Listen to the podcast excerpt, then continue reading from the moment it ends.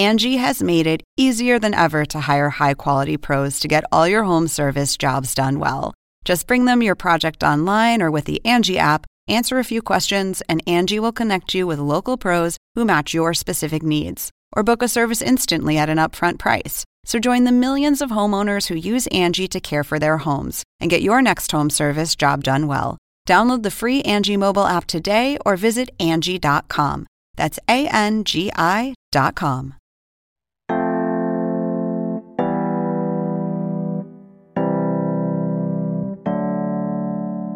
Hey there, I'm Brittany Luse, a longtime documentary superfan, freelance journalist, and cultural critic. You may know me from my other podcasts, For Colored Nerds and The Nod. And I'm Ronald Young Jr. I'm an audio producer and live storyteller, film critic, and cultural commentator. You may have heard me on the podcast Solvable and NPR's Pop Culture Happy Hour. And we're popping into the Allen versus Farrow podcast feed to bring you an episode of a new HBO podcast that we host called HBO Docs Club. On each episode, we take a closer look at a film or series in the HBO documentary films catalog. We'll get updates on the stories, talk with the filmmakers behind each feature documentary, as well as experts who help us make sense of what we've seen. This season, we'll be watching stories about Harlem's legendary theater, big political scandals, and unsolved child murders. And the episode we're bringing you today is about Mommy Dead and Dearest, the documentary about the 2015 murder of Dee Dee Blanchard by her daughter, Gypsy Rose Blanchard, and Gypsy's boyfriend, Nicholas Godejohn. You can watch it right now on HBO Max. And be sure to subscribe to HBO Docs Club wherever you get your podcasts so you can know what we're watching next. Take a listen to the HBO Docs Club episode on Mommy Dead and Dearest.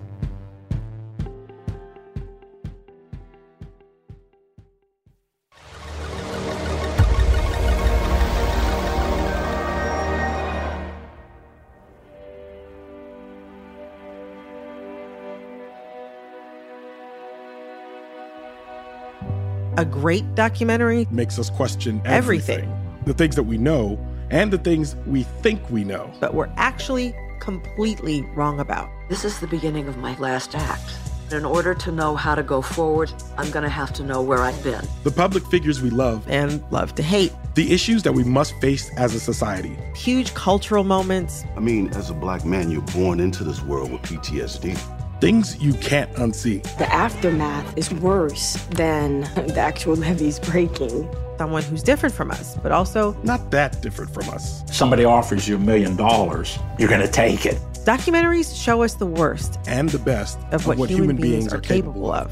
Did you kill your mom? No, no, sir. Did you help No, sir. Nicholas kill your mom? No, sir. Welcome to HBO Docs Club, where we deep dive into the true stories that captivate our imagination. I'm Brittany Luse, longtime documentary superfan, freelance journalist, and cultural critic. You may know me from my other podcasts, For Colored Nerds and The Nod. And I'm Ronald Young Jr., an audio producer and live storyteller, a film critic, and cultural commentator. You may have heard me on the podcast Solvable and NPR's Pop Culture Happy Hour. During each episode, we'll take a closer look at a film or series in the HBO documentary films catalog. Sometimes they'll be from our recent past, other times they'll be brand new, but they'll all inevitably teach us something about the human condition. So, this week's documentary is the 2017 film Mommy, Dead, and Dearest. It's about the 2015 murder of Dee Dee Blanchard by her daughter, Gypsy Rose Blanchard, and Gypsy's boyfriend, Nicholas Godejohn. Directed by Erin Lee Carr. Do you think 10 years in jail is better than 10 years of living the way that you had to live? Yes, it is. I need to start over like I'm newly born. Later in this episode, we sit down with the film's director, Erin Lee Carr, and we talk with an expert on medical abuse in children who will answer all of our questions about the toxic dynamic between Gypsy and Dee Dee that is at the heart of this story. All right, let's recap some of the major events of the documentary. So the case kicks off with the discovery of a really grisly murder in Springfield, Missouri. Dee Dee Blanchard, she's found dead, and her disabled wheelchair-bound daughter, Gypsy Rose, is nowhere to be found. Can't find her, no trace. The police follow a lead all the way to Wisconsin and a graphic Facebook status stating that bitch is dead. Yeah, so what nobody saw coming is that Gypsy conspired with her then boyfriend, Nicholas Godejohn, to kill her mother. The obvious question is why did Gypsy want her mother dead? And the not so obvious answer is Munchausen by proxy syndrome. And you might be wondering, what is Munchausen by proxy? Well, it's a psychological disorder where caregivers deliberately make up illnesses about or cause injury to, in some cases, someone under their care. Everyone thought that Dee Dee was a model parent, but inside the privacy of her home, Gypsy is constantly being abused. Her real age was kept from her. She was on multiple medications. She had a feeding tube put in, and she was made to believe that she needed a wheelchair when she had the physical ability to walk. She could walk. Wild. The story has so many twists and turns. We got layers here. Layers.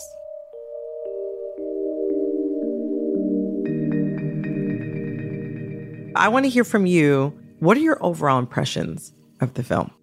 You know, it was a well made movie. It's a well made documentary. Yeah. And I think director Erin Lee Carr, who you'll hear from later in this episode, the way in which she peels back layer after layer after layer, it just draws you in. And I think that setup was part of what made this story so effective. Because even on its face, I would have read about it. But the way she tells the story, just very effective storytelling. It's so effective. And I think a big part of that is this was a very salacious case when it came out. Mhm. I didn't follow it too much because it felt kind of tabloid and obviously it's quite gruesome. Mhm. And I know many people are really into that, but actually, I'm not typically a true crime kind of gal. Yeah. But I live with somebody who is. And I hadn't really paid attention to the case when it came out in, in 2015. What I was the most stunned by when watching the documentary, speaking to the power of the storytelling and the style that the director went with, it didn't feel tabloidy Mm. even though there were a lot of very personal details and there was the BDSM angle and there were all of these text messages and Facebook posts, Yeah. things that can make a story feel very gossipy and splashy, um, they were also used with really great, strong interviews Yeah. uh, with people who really knew some aspect of the story really well, whether that be Michelle Dean, the journalist who wrote the first big long form piece about the case. Yeah. Featured heavily in this documentary. Yeah, she's featured heavily in this documentary for good reason, but also people who actually knew Dee Dee and Gypsy in real life. You know, we start with a murder. The cops come out and they say, There's a murder. They show you scenes from the crime scene and it takes Mhm. you through all of those. And then the chief of police, who's in charge of the investigation, then says, This is an ongoing investigation. And I want to start off with saying things are not always as they appear. which is really the theme of this entire movie, which is just things are not as they seem. And with every layer that is peeled back from this film, it's just more and more dark, but also more intriguing as the story continues. Absolutely. I think things are not as they seem is definitely, I think, the point of the documentary, but also what an understatement. Absolutely. The documentary for me is really like it's bisected. I Mhm. feel like there are two stories, and then right in the middle, it kind of turns on a dime. Where in the first half of the documentary, we're learning about the ways in which Gypsy was abused by her mother, Dee Dee Blanchard, and really seeing just how much this young woman had to put up with Yeah. just the level of deception, not just toward Gypsy, but also toward other people in the general public. Yeah. Just seeing how much her mother benefited from projecting this perfect mother image out into the world and what it cost Dee Dee. Essentially, the smooth first two decades of her life in in any real sense. You get really swept up in the story and understanding like the level of pressure, lies that that that Gypsy was living with. What illnesses did your mom say that you had? asthma, epilepsy, um, hearing impaired, vision impaired, fed with a feeding tube, paralyzed from the waist down, slow, so uh, retardation, and among other things. I just can't remember them. Of course, you learned at the beginning of the documentary about the murder. Yeah. That Dee Dee Blanchard was murdered by Gypsy. And the first half of the movie, you're like, yeah, I understand why that happened. Yeah. What's interesting is that in the second half is like when you really get into the nasty bits of exactly how Dee Dee ended up dead. And I don't think that for me, it changed my opinion of how much Gypsy had been through. Mhm. But I appreciated that the film did not shy away from the fact that Gypsy lived through something horrific and she also did something horrific. Just kind of at that point where you're like, I'm angry at the world and this is unfair. Why couldn't anybody figure this out before it got this bad? So for me, watching Gypsy Rose's story, it's hard for me to unsympathize with her no matter what Mhm. she does next. Because I think the movie starts off, we have this murder, and then all these interviews in which people are saying, I'm surprised that she was able to walk. That was really disturbing that she she's been able to walk this whole time. that this whole thing was an act and all that. And they start teaching you about what the theater was behind her life. Like that it was all, you know, kind of contrived, it was made up. Yeah. And that her mother was making her sick. And then the abuse comes in. Her mother is also abusing her. She's making her sick. She's reaping all the benefits of this. Ugh. So it's one large scam. And like you said, the family is like, we don't even like Dee Blanchard like that. Like we we cast her out of her family. We later got the word that Gypsy was fine and she was by her boyfriend's house. We're like, she killed her mom. She finally did. it. She couldn't take it anymore, you know? She finally just said, fuck it all. I'm killing this bitch. Do you think she got what she deserved? According to, Yes. to Giza, yes. Yeah, she got what she deserved. They hate her. They said they could flush her ashes down the toilet. Let's be clear. Yes.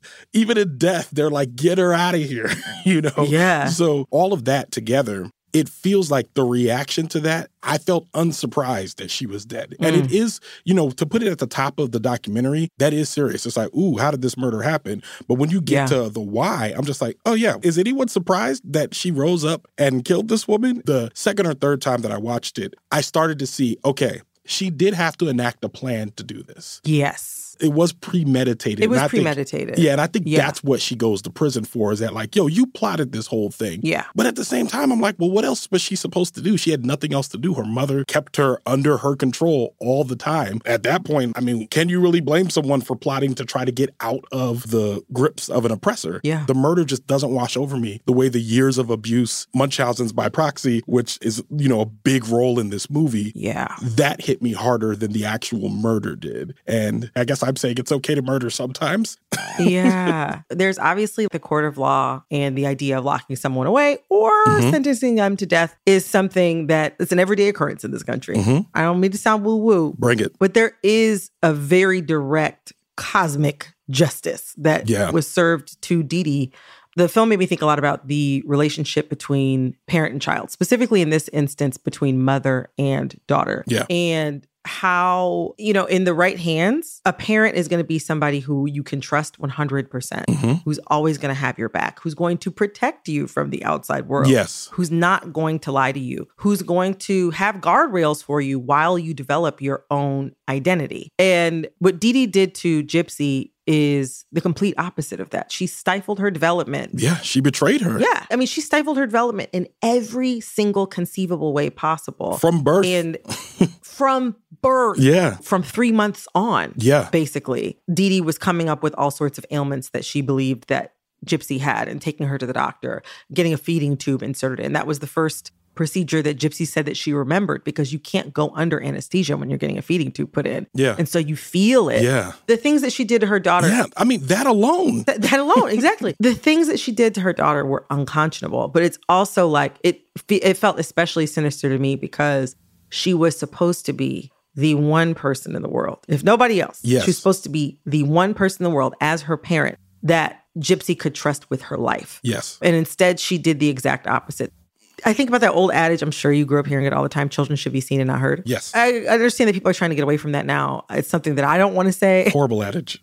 it just makes my blood run cold at the memory. Absolutely. But that's how many people, I think, think of their children to a certain degree. Within certain bounds, I think many people think of their children as extensions of themselves. Yes. On some level, maybe not only that, but on some level. And again, Dee Dee took that to the extreme. She basically, quote unquote, molded the perfect daughter Yes. for her while she was out in public playing the perfect mother. The perfect daughter, somebody who's going to be endlessly obedient, who's going to cater to your every emotional impulse. But the thing is, is that like to cater to someone's emotional impulse implies that you have a choice. Gypsy didn't have a choice because No. Dee Dee took that away. Yeah. It's interesting that even though both of those roles were taken to a very grim extreme, from the outside, people perceived Dee Dee as being a great mother. Yeah. They perceived her as being this selfless person. And it really put Gypsy at a disadvantage the manipulation that she was enacting upon Gypsy, the deception that Gypsy was, I think, able to learn a little bit about manipulation and deception from her mother. Oh, absolutely. Absolutely. She would have to. Yeah, she would have to. Yeah. She kind of had to use those tools to free herself in a certain way. Yeah. It's even interesting that, like, the way that Dee Dee raised Gypsy to be the most submissive being, right? Mhm. The most submissive being, it primed her to take up with Nicholas Godejohn. Yes. I met Nick through a Christian dating website. Thought he was cute, so I checked him out, sent him a wink. He sent me one back.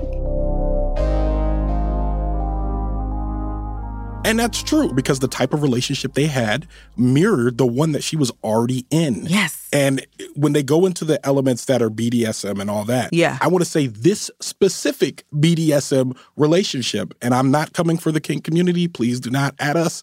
But We're not kink shaming right here. This specific relationship mirrored the one that she was already in, which was not a consenting and fun relationship. There were none of the rules or any of the guardrails that are that exist in the BDSM community. Exactly. But this was her real life, so it's not surprising. This was her real life. And then it makes so much sense then that even though, like you said, Gypsy was involved in the premeditated nature of her mother's murder, Gypsy didn't actually physically carry it out. Exactly. It makes perfect sense that Gypsy, possibly for emotional reasons, she couldn't do physical harm to her mother, let's say. Yeah. But it makes total sense that she would be able to convince somebody else to carry that out for her. Yes. I don't have any suspicion about Gypsy's motives for murdering her mother. Like it is plain as day why that's something that she would want to do. Yeah. But it was very interesting to see how much of the manipulation and the deception and the submission that Dee Dee taught Gypsy ultimately be the thing that killed her. Yeah.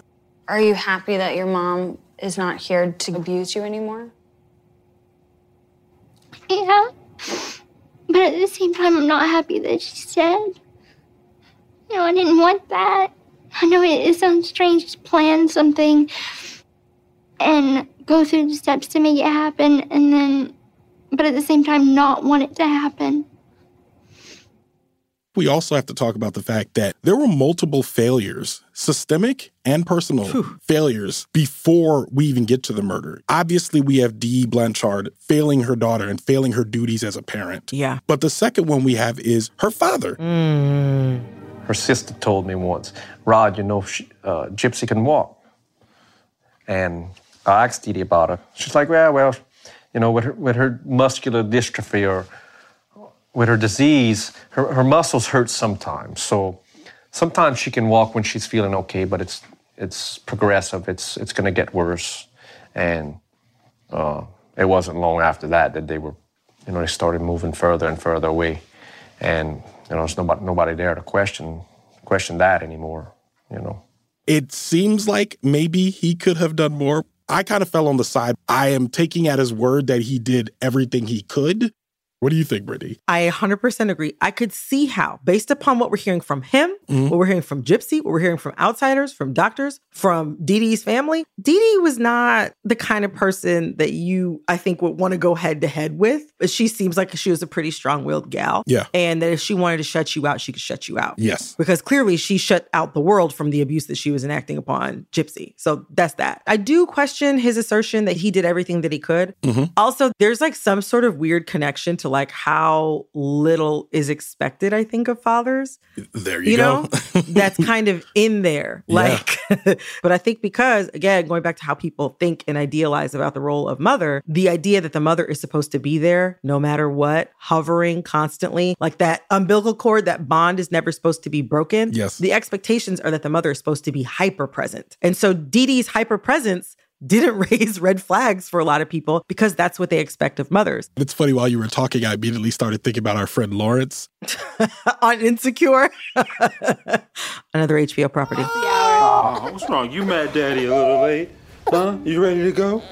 I immediately started thinking about that relationship and how generally how people reflect relationships of fathers to children versus mothers to children. Mm-hmm. If everyone's saying like, look, you're just not there for your kids, you're not doing exactly mm. what you were supposed to be doing anyway. Had you heard of Munchausen by proxy before this documentary? I didn't really know all the words for it until I watched this film. Yeah, I think the first time I had seen it was probably on some cable television show I was watching uh, as a kid, some detective show. But watching them break it down, like what's actually happening, like them making her sick and her having these ailments, and when they show the medicine cabinet with all of these medications in there. You say medicine cabinet, it's it's a linen closet. Yeah. In the bathroom. You know, in like many bathrooms they have not not New York, but they have linen closets, you know, floor to ceiling. Yeah. I mean, it was stuffed with medications. Every shelf. Yeah, I mean, and this is a very small woman taking all of these drugs that, I mean, are obviously messing her up, her cognitive function, her physical function, all of that. You know, it really brought into view what Munchausen is. You know, to be like, this is just, yeah, this isn't okay. Right.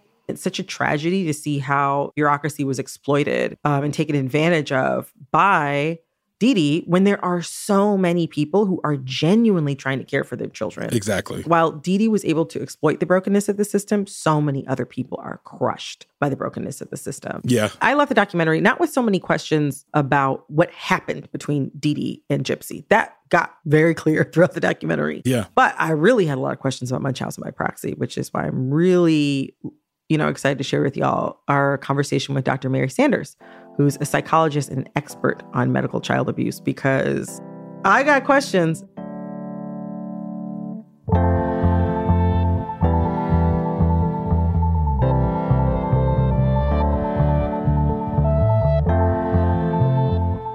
Hi, I'm Dr. Mary Sanders. I'm a clinical professor in the Department of Psychiatry at Stanford Medical School.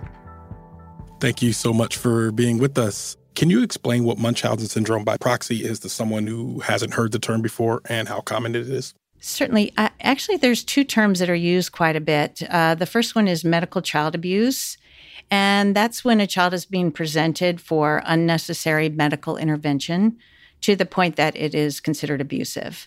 Munchausen by proxy abuse refers to a situation of medical child abuse in which the child's symptoms are intentionally and deceptively being falsified. So, a parent that uh, intentionally presents symptoms that are false, maybe a false history, medical history, maybe even inducing symptoms such as through poisoning or like smothering. And as far as how common it is, it, you know, it is considered rare, but really what we're finding more and more is that uh, Munchausen by proxy abuse is certainly not well discovered. There's a, a, number of cases that are out there that we don't know about. Obviously, it is a deceptive form of abuse. And so it's underrecognized, I think, and also uh, underreported. I'm wondering what are some of the most common misconceptions that you hear about what Munchausen is? Oh, there's so many misconceptions. Um, actually, I think the term is being used quite a bit for things that are certainly not Munchausen by proxy. I think that anytime there is a falsification, sometimes the, the, term is used. And I think what's lost is the fact that this is intentional deceptive abuse. So it's it's when the story doesn't fit the symptoms. Mm, when the story doesn't fit the symptoms. And additionally, there is a very specific pattern of abuse in the form of unnecessary procedures or medications. Exactly. If the parent is intentionally being deceptive, you know, especially in the case that we're seeing in the documentary with uh, Dee Dee and Gypsy, and situations when the child is colluding with the parent, it makes it even more difficult to identify that this is uh, intentional abuse. What do you mean when you say collusion? Because when I hear that, I'm like, well, did Gypsy have any other choice? Mm. If someone's treating you that way since birth, at what point does it become collusion? Is it like depend on the child's age, what their knowledge of their condition is in private? What what connotes collusion? Just to be clear, I absolutely agree. Uh, I mean, this child, at starting seemingly at three months, mm. was programmed to be a sick child, and so this is the culture that she grew up in. You know, she wasn't allowed to even have an identity. You know, her identity was of a sick child collusion in the sense that she went along with the story. But of course, looking at it, you, you, can realize growing up in this kind of culture, she didn't have any other choice. So yeah, it wasn't it wasn't a choice on her part to collude. So we've definitely seen cases in which parents have coached their children to go along with this. I mean, there's so much footage of uh, Dee Dee. Uh, and of course, she is dead, but we have so much footage because she was so successful in deceptively presenting Gypsy as a sick child. I knew that I was different or my life was different from other kids, but People thought of us as, you know, the sweetest mother daughter family ever. The best two people in the world. And so you see what it looks like from the media, from the TV. You know, here's this mother and child holding hands. Um, how cute is that? And then, of course, we find out later that that was the way that she communicated to be quiet. She would squeeze her hand. I really like what the sheriff said that, you know, not everything is as it seems. that was definitely a phrase that caught our ears as well. You know, I'm glad you brought up some of Dee Dee's specific behaviors. You know, we've been trying to wrap our minds around it. Like, how, how do you, as a professional, understand what Dee Dee did? Like, where does the impulse to enact this kind of abuse come from? You know, we, we have limited research, but there does appear to be some recurrent characteristics perpetrators have been found to have personality disorders that indicate uh, possible attachment issues, um, some limited capacity for empathy, mm. desire for excitement, difficulty taking responsibility for their behaviors.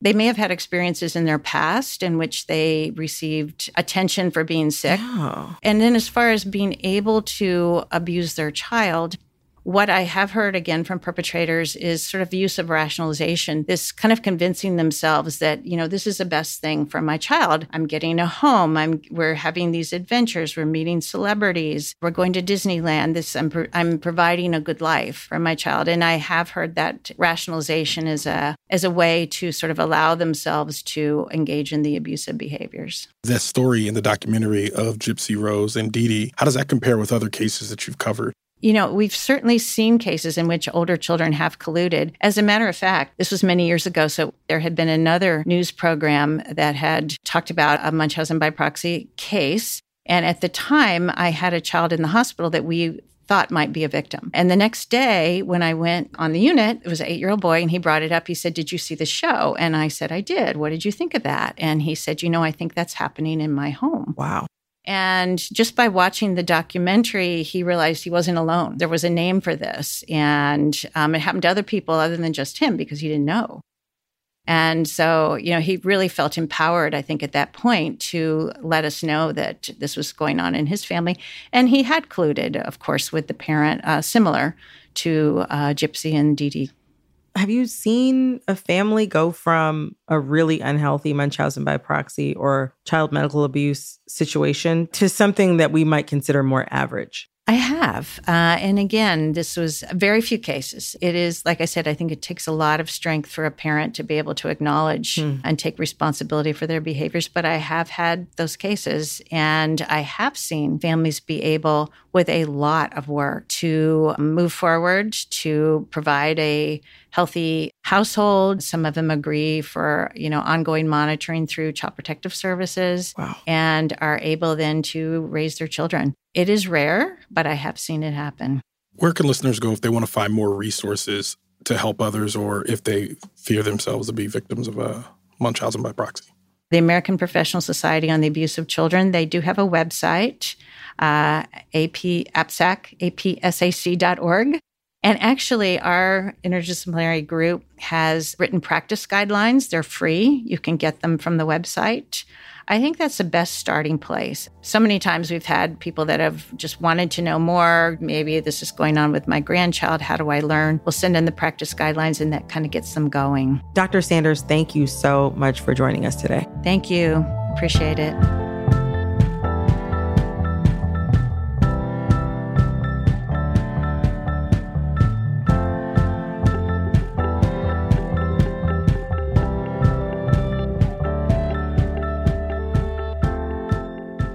Lee Carr is a two time Emmy nominated filmmaker. Since Mommy Dead and Dearest, her breakout film, she's directed several documentary projects, including the HBO fan favorites I Love You Now Die, The Commonwealth versus Michelle Carter, and At the Heart of Gold Inside the USA Gymnastics Scandal. So, Erin Lee Carr actually reached out to Gypsy in advance of our interview on HBO Docs Club, and Gypsy wrote this email back. This is from late January 2022. I still to this day give nothing but praise to the documentary Mommy Dead and Dearest. Even after four years of it being released, I get letters of support from those who have watched it, I've even made a few romantic connections and countless friends due to the positive exposure the film brought me. And right here, Gypsy adds a little smiley face. Your film brought a humanity to my story, and I am grateful. Many hugs and best wishes to you. Hugs, Gypsy. Here's our interview with Erin Lee Carr.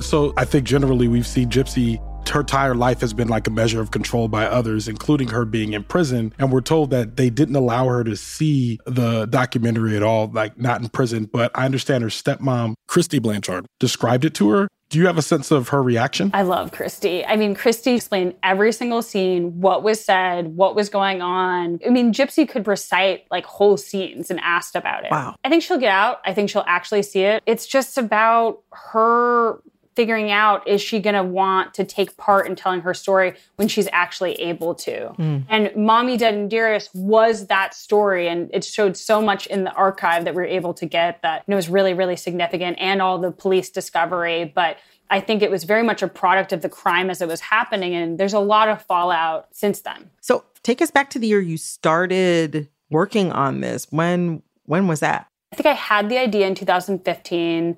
I shot it in 2016 and I put it out in 2017. It was a really chaotic time in my life. Mm-hmm. My father had just died in 2015, uh, dealing with a lot of grief from that. Uh, I was also suffering from active alcohol addiction. And when it got presented to me that I could work on this and actually do it, I think I got sober like a month later.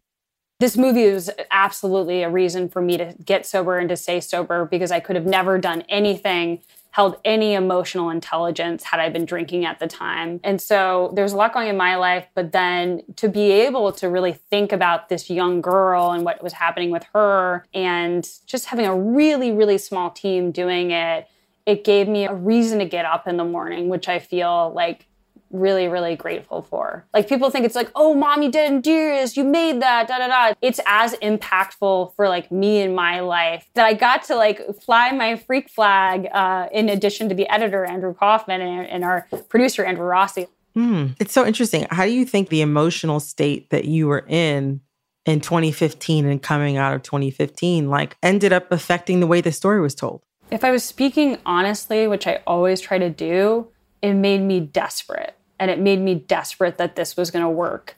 And sometimes when you have a safety net, you're not going to fully go for it. Mm. So I needed this to work for my money situation. I wasn't doing anything else at the time. You know, this was how I was going to earn a living. This was all I had.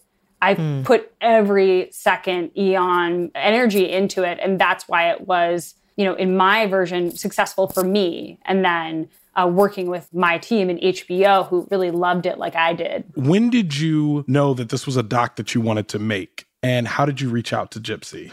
So I read about Gypsy's case in uh, then at the time known but not so known website now called Thought Catalog and it was just going into the bare sort of details of what was going on in Springfield, Missouri, in this case of a young girl. Her name was actually Gypsy Rose. I had been able to work with HBO on Thought Crimes, which was fairly horrifying fare. And so trying to continue in this tradition of horror and psychological, but also understanding why humans do the things that they do. I reached out to Mike Stanfield, which is Gypsy's lawyer. And typically, as a documentary filmmaker, you don't reach out to the lawyer because they're just going to put the kibosh on it. But I started a dialogue with him. I talked to him. I met him in person. And I was looking last night in preparation for this interview at the things that I wrote to her and the things that she wrote to me it's so different than the things that I would write now. And Gypsy actually called me today, but I was in the middle of a meeting. Mm. It, it was so friendly and genuine and trying to come from a place of trying to understand, but also like I think I was losing sight that somebody was dead mm-hmm.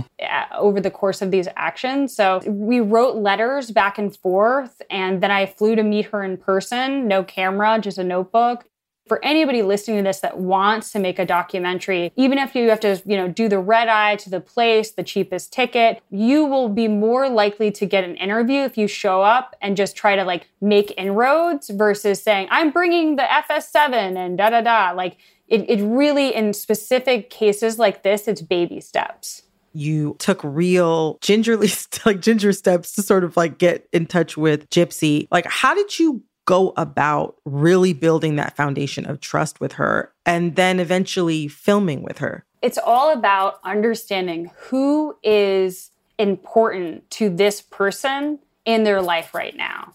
And I don't want to come across as a transactional lunatic, but I knew that Christy was very important to Gypsy. I knew that Rod, her father, was very important to Gypsy. And when you're dealing with people who are in prison who do not have the ability to call you and sort of talk things through, you need to have allies on their team that's also on your team.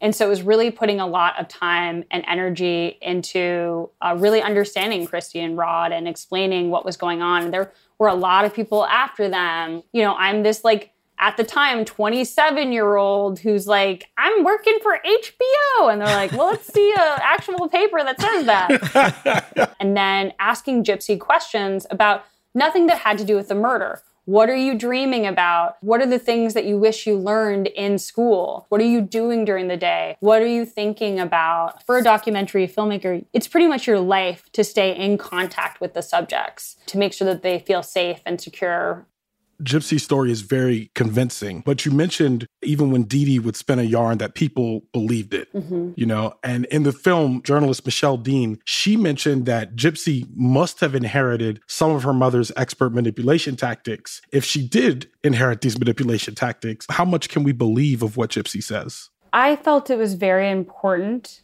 to put in that we have to check ourselves in the story of Gypsy because she is the surviving member of the story. And uh, sometimes I noticed there were inconsistencies in the way that she talked to me and the things that I, I saw in evidence. I feel ultimately like some guilt about that, but it was the right thing to do. And there was a lot of internal questions about why did it have to end up in murder? Why did Nicholas Godejohn end up murdering Gypsy's mother? Like, had there been any other way? And I got messages being like, you have no idea what it is like to live in an abusive home like that. Hmm. You have no options. There is no way of leaving. You know, people are driven to violence for reasons. And so I've always had to put my skeptic hat on, but also my like human hat on, but also the documentary hat is somewhere off to the left. Just imagine me wearing a lot of ill fitting hats. It's interesting that you bring up some of the ethical concerns of making the film because something that I noticed watching is that there's some really detailed and graphic images, Dee Dee's dead body, that are hard to watch. Can you walk us through the ethical and creative conversations that you had around showing those images? Absolutely. So I needed to remind myself, the audience, and anybody interacting with the story at the top that somebody was dead. I was about to explain to you the reasons why this person died. But unless you see that scene and what happened and how violent it was, you are not going to be able to understand the nuance of the story. This was an action done in violence. I'm able to work with Andrew Coffman, my editor, who has edited many projects for me. And I would say that we are rooted in being provocative. Hmm. And I think that's something that my movies, if I if I don't seem like I'm tooting the old horn, but that I make provocative stances. I don't want to be gratuitous. I'm not going to sit and go back to that scene. And there was so many more photos that were there. Um, and it just was like, okay, how do I do this and create this and create like a whiplash? There's a lot of being really uncomfortable in that movie. And then you get more, more uncomfortable, more uncomfortable, more uncomfortable. And you have to sit with how you feel about it. Yeah. So if looking at looking at the images and understanding that there's a murder on one side, but then there's rampant abuse on the other, it can almost create that there's one versus the other. Which one's worse if you uh, put it on the scales? And it comes down to the audience to decide do you find yourself falling on a side when it comes to telling this story? Interestingly enough, like I've done a lot of research into stand your ground laws, and that defense only works for white men. Yeah. And specifically, domestic violence uh, victims, they're not allowed to kill their perpetrator, even if they're in the moment of doing that, or as we've seen, if you are Black and a person of color. And so, understanding that there was so much abuse that happened in the house, and then someone snapped but then the fact that it was premeditated. But it is a version of protecting yourself. In the criminal justice system, There's no room for that. For example, Nicholas Godejohn got life in prison. Her sentence is incredibly different than Nicholas's. So I don't take a side. I live in the gray. I try to humanize and understand.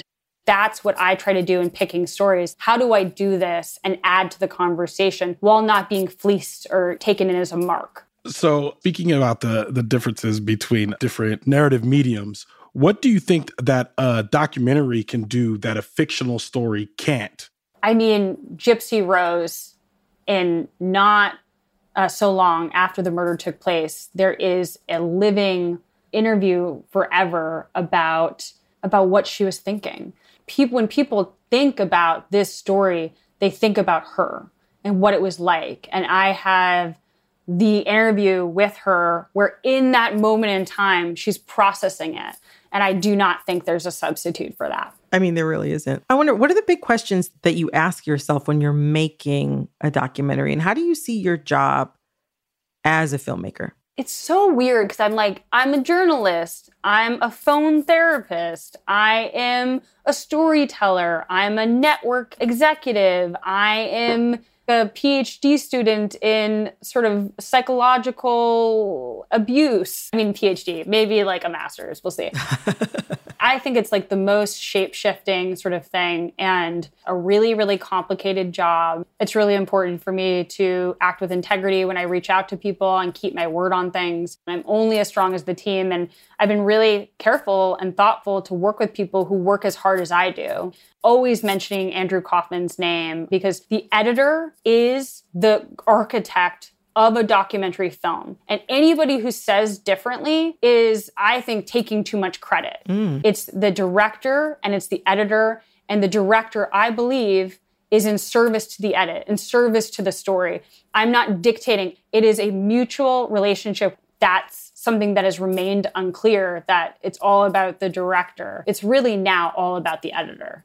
So my fiance is a documentary film editor and he always says that the editor can only really work with what it is that the director makes sure to go out and get. Totally. And at the halfway point of the movie, I was stunned because you start by outlining all of the abuse that Gypsy has survived and then turn to outlining how Gypsy and Nicholas Godejohn plotted Dee Dee's murder. How did you and the editor work that out? Like, was that turn something that you knew that you always wanted for the film? I think when people are working on crime stories or any documentary, you have to release information in patterns. I tend to release things in seven minutes intervals so that the audience is like, oh my gosh, oh my God, then it's this that is exists. What's going on? That's how it felt. Like, you know? Yeah. And uh, my favorite review I've ever gotten was about Mommy Dearest. One, somebody said they needed to take a shower after watching it. I was like, hell yeah.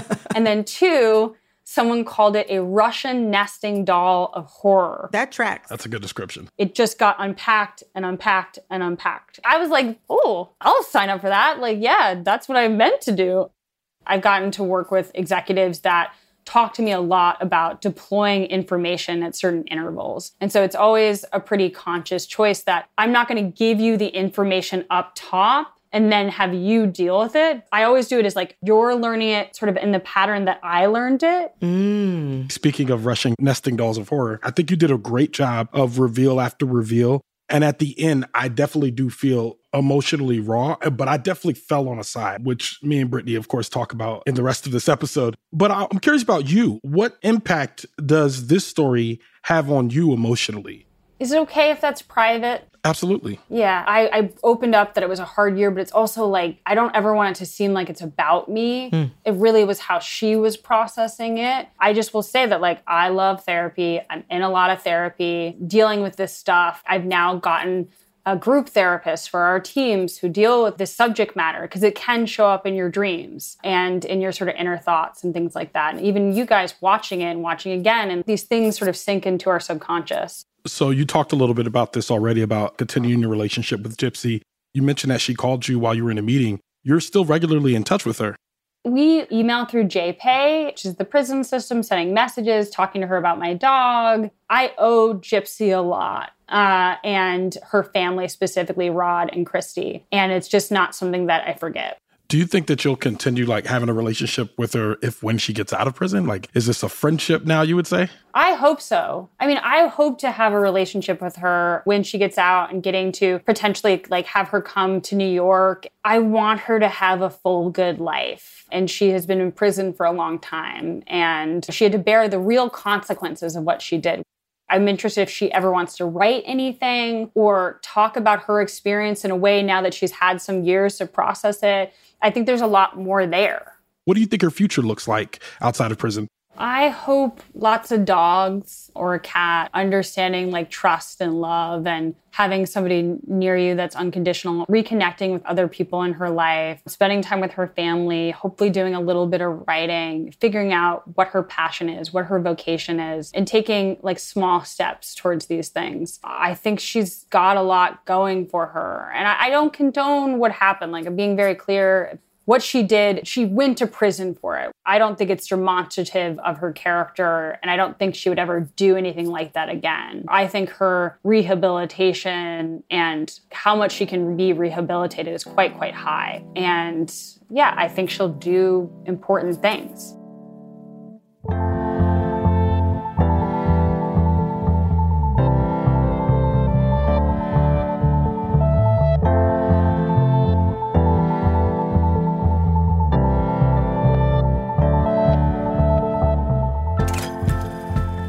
Let's get you guys up to speed on where things are since Mommy Dead and Dearest aired in 2017. So, as of now, Gypsy Blanchard has served more than half of her sentence at the Chillicothe Correctional Center in Missouri for the 2015 murder of her mother, Dee Dee.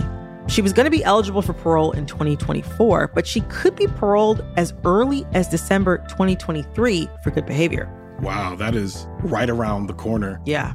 You know what else? Recently, there's been a resurgence of Gypsy's story on TikTok. A girl spotted Dee Dee and Gypsy in the background of her family photos from her Disney trip. That is exactly the kind of content that pops on TikTok. I think that's why they made the app.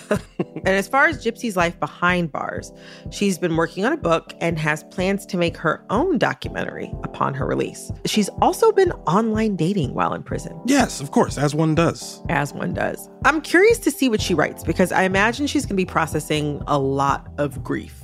I feel like she has a lot to reflect on, and I'm interested to read whatever she has to tell us. Yeah. And I'm wondering what she has to say about her life with her mom now, years later, that she probably didn't understand at the time when the movie was made. Yeah.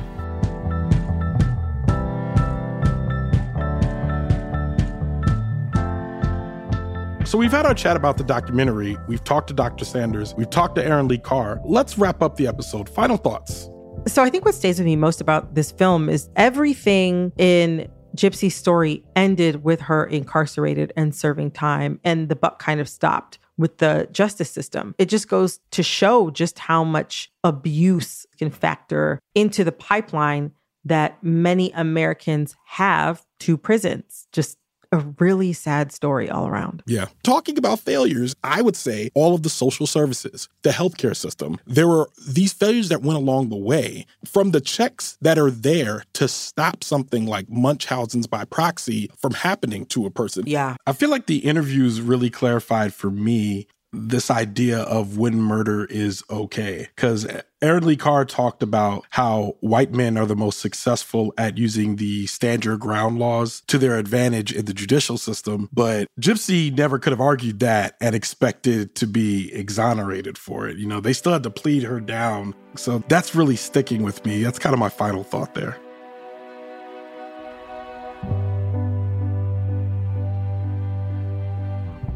Well, that's all we got for today. Join us next time when we take a look at The Lady and the Dale, the docuseries exploring an audacious 1970s auto scam centered around a mysterious entrepreneur named Liz Carmichael. You can watch right now on HBO Max. Until then, I'm Ronald Young Jr. And I am Brittany Luse. And this has been HBO Docs Club. Thanks for listening.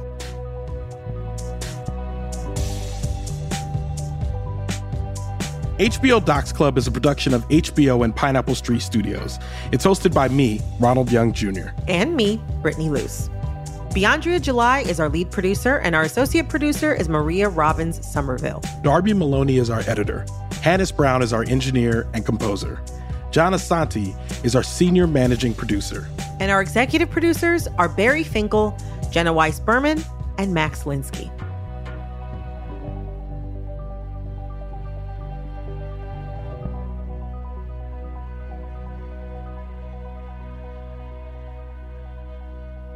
What is the scene for you that made the movie? In my very bad accent. Flush her ass down a toilet. That Dee Dee, she evil. That's the one, though. Yeah, it is. That's the one.